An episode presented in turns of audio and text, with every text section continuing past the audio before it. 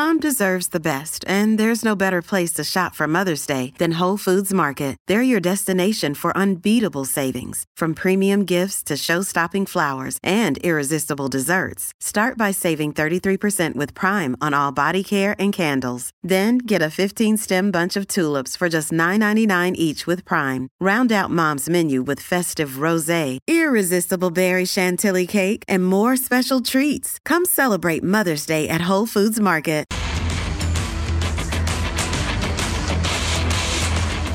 Hey, if you love your athletics, and even if you've got a, a, a preliminary interest in the sport, you want to get yourself down uh, to the Lakeside Stadium tomorrow night, where the Maurie Plant meet will take place from uh, well preliminary events from 5:45 and the main program from 6:50. Uh, the headline act is Fred Kerley, uh, the uh, record holder in the 100 metres. The American coming out to uh, to participate for the first time. 100 metre champion, hasn't been to Australia before. He's going to run around the Peter Norman 200 metres. And uh, Rohan Browning, Australia's fastest man, is stepping up into that uh, event to take him on as well. So uh, a lot of big names at uh, the Maurie Plant meet.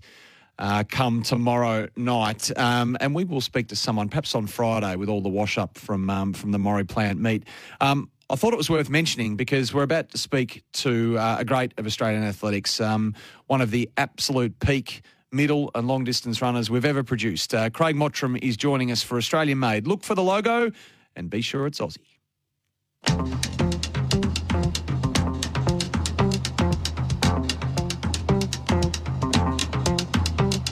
Craig Mottram is a four time Olympian and the man dubbed by Sport Australia Hall of Fame legend Ron Clarke as our greatest ever distance runner. Buster won World Championship bronze, Commonwealth Games silver, and those who run the tan here in Melbourne will forever have something to chase after Mottram set the record for the iconic running circuit back in 2006. The Kenyans called him the Big Mzungu. We'll just go with Craig. Craig Mottram, welcome to SEN. Morning, Sam. How are you? I'm well. I'm well. Now, the reason we wanted to get you on is because, as good as your career obviously was, you've embarked on a new role, an exciting one here, I suppose, to harness our, our current day stars. Absolutely. I mean, we're launching this morning um, the OAC Oceania off the back of the success of the OAC on Athletic Club in the US. Um, we're bringing the professional running team down to Melbourne, and I'm the head coach. Can't wait to get it started. Sounds like a crack team of Aussies. So, what's the goal here then, Craig? Is it obviously all tailored around the preparation for Olympic and World Championships glory? I mean, what's it all about? So initially, it's about building a team of athletes that um, that we see have potential to make Australian teams and then represent Australia highly at international competition, with the ultimate goal of making finals and, and winning medals in the middle distance space. So, first 12 months is is literally about uh, getting it out there, getting the setup right, building the team, and then developing towards Paris in 2024, um, we've got our Com Games in 2026 here in regional Victoria, and then the LA Olympics in 2028, and then ultimately Brisbane 2032. So this isn't Sam, something that's just here for a year. Mm. This is a long-term project that's been highly supported and highly invested in from the brand on, um, from the global headquarters in Switzerland, and it's a team we're going to build and take to the next level and continue this evolution of what we've already started in Australia with some really great middle distance running. So as you said, it's called uh, OAC Oceania. How many athletes are in the group?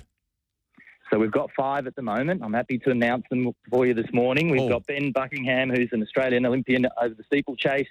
Uh, Maudie Skyring's come back from Florida Uni- uh, Florida College in the US. She's a 1500 metre girl. Claudia Hollingsworth, 8 and 15, World Australian World Championship representative and World Under 20 representative in both of those events. Keely Small, Australian Commonwealth Games representative in the 800 two minute girl. Tess Kirsopp-Cole is a world championship representative for Australia in the 800. So we haven't started at the bottom of the barrel by any means. We've gone straight to the top, got the best talented young runners we can find in Australia at this point in time with a pipeline of talent um, coming into the team midway through this year and will continue to grow as, um, as athletes present and, and the team performs well. Did you, I'm not trying to embarrass you here, did you personally select them, Craig? Yes, what, and what criteria did you use? Obviously, talent is, is the biggest one, as we know. Uh, age as well, and and is there anything else that went into the mix? I mean, obviously, we'd like to think that there's plenty of competition for spots when you're only picking five. Absolutely. I mean, there's, there's, it's ultimately a team, so it has to come back to those athletes that fit and work well together um, as a team. So supporting each other on the good and bad days, and let me tell you, there's plenty of those in this sport. Um, but they've got to have ammunition, and by ammunition, I mean they've got to have an ability to win races.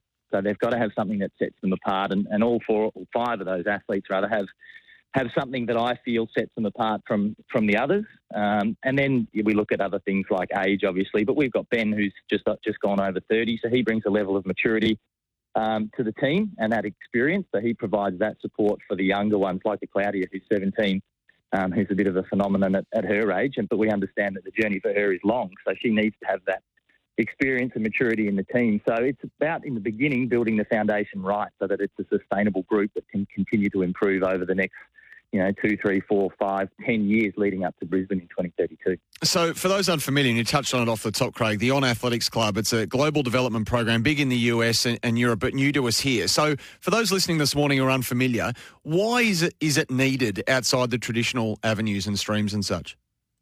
Well, because athletics has primarily been an individual based sport where athletes tend to just sort of find their own way and and make their own partnerships with brands and things like that if they're at the very top level. Where this is a, a systematic approach that's being funded and supported globally by the by the brand On. So the head office, our founder Olivier Bernhard, is here today to support the launch this morning.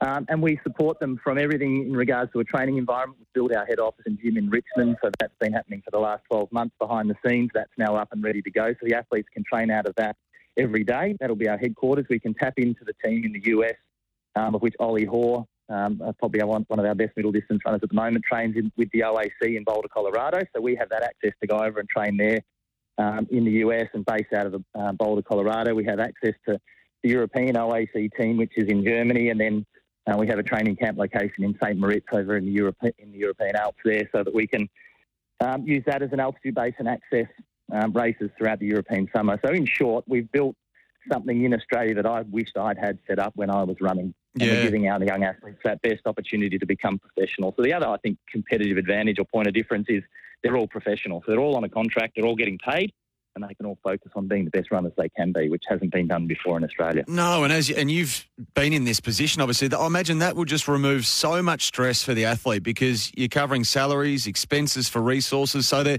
they've got nothing else to worry about other than getting in the best position possible for for success at pinnacle events. Absolutely, that's the job, and that's what we're doing. All right. Well, the future of track, I wanted to ask you about this, Craig, like the future of athletics in, in a crowded market here, particularly in, in Australia, in Melbourne specifically, with so many other sports. What, how would, if people ask you what the future of your big love looks like, what, what does it look like? Middle distance running, long distance running, track events, the, the future of it? Yeah, it's a really good question. I mean, athletics, from a little athletics point of view and from a mass participation recreational running point of view, is still the most participated sport in the world, maybe second to soccer um, but only by not a large number. So from that point of view, we, the future is bright from a from a grassroots perspective and a development sort of program, which is you know a big reason as to why we've got this going. Is we need to capture that market, that talented young athlete that has potential to be you know brilliant in the sport of track and field, in particular middle distance, and then give them that opportunity. We haven't done that before, so mm. I think with the implementation of the OAC here in Australia, the future is bright. We've got, as I've already said, 2026 Com Games um, in Australia. Brisbane 2032. We just had the World Cross last weekend. There's more international competition happening in our region um, than we've ever had before. And even tomorrow night, we've got the Maurie Plant meet um, here at Lakeside with um, Fred Kerley and the like, some of the best athletes in the world coming down to compete on Australian soil. So if we sort of had a look at when this had been at this level previously, it was probably you know, prior to the Sydney Olympics in from 1996 through to 2000, where that excitement and hype of, of athletics and performance um, in Australia was as high as it, you know, as it was back then. It is now, and I think that's fantastic. And we need to carry this momentum and give our athletes the best opportunity over the next 10 years to prepare for Brisbane in 2032. And so, of the five that you've got there, I mean, I imagine the easy answer is you've got the highest of hopes for them to get to, to win gold medals and everything. And what's a realistic goal for them? I mean, can what do you see in, in this five in particular, Craig, that um, that excites you the most? And you mentioned some of those big events on the horizon there. I mean, have you got gold medalists in your stable there? um, look, it, it's a hard, a hard answer, obviously, yeah. to, to give you right now. But what we do know is that from from my point of view and from my roles perspective and, and the guys I report to, there is absolutely no pressure in the short term to get these athletes somewhere they need to be quicker than what is mm. appropriate. So mm. we're in no rush. Um, the team will continue to build. We've got five now. Um, we can build up to 12 athletes over the next 12 to 18 months, ideally. Um, so we haven't filled the team just because we're launching today. We filled the team with the right athletes that have that um, those have those ingredients that I think are going to help them be competitive internationally. And then as other opportunities come up and other athletes show interest and and um, those opportunities present, we'll add them into the team as we go. But look, at the end of the day, we've got resources, we've got access to everything we need. We have no excuses, and the ultimate goal is to make Australian teams and win medals at major championships. But realistically, I think that's you know we're looking at 2026 and 2028. Yep. Um, as those sort of championship events that we'll we'll aim to target and do and do great things at. I'm sure you're still ticking them over as well, aren't you? Not enough, mate. Not enough. I got four of my own kids at home as well, so I don't get out the door as much as I'd like. I live vicariously through these guys, and that's enough.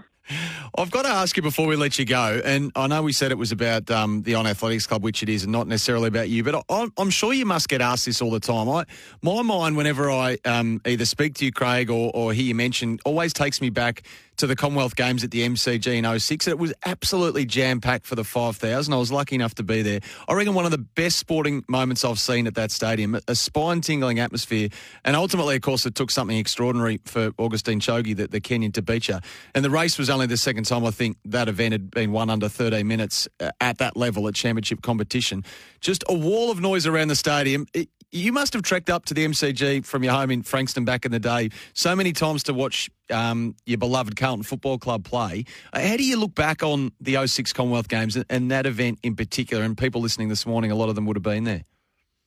Oh, it's amazing. I, you know, I said I got four kids. I actually took my son to the MCG a couple of years ago, and we sat up in the Great Southern Stand. And I said, you know, many years ago, Christian, Dad, Dad owned this place for a night, and he looked at me and he goes, "Yeah, good on you. You play football, did you?" And I go, "No, I was a runner." And he goes, "But there's no track here."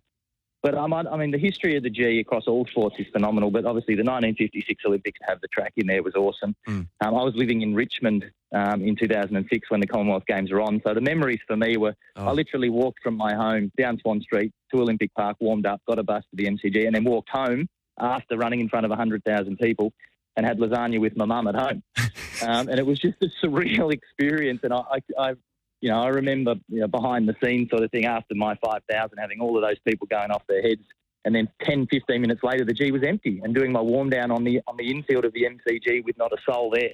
And having the, the caretaker say to me, Craig, the MCG is yours for as long as you need it. Just give me a thumbs up when you're done and I'll turn the lights off. So I did my jog, gave him the thumbs up. Off went the lights, and I walked home to Richmond. It, was, it was just a phenomenal experience. I reckon he did own the MCG for controlling the light towers, and yeah, I, that's exactly it right. Was, it was just such a unique atmosphere. Though it was like a Mexican wave almost, but but following you around. It, it rose with you, and then it left, and then it rose again. It must have been incredible to perform in front of. Oh, mate, it was it was awesome, and I remember talking to Cathy Freeman and listening to her speak after the Sydney Olympics when she had a similar scenario there. She did one better than me, but um, she explained it, and I thought it was really strange at the time. Her explanation. She said, oh, "If you ever stick your head under the water in a spa and turn the jets on, that noise that you get when you do that is what it's like running in front of hundred thousand people." And I remember running around the G, you know, three four laps to go when I went to the front, and actually laughing in my own head, thinking, "Shit."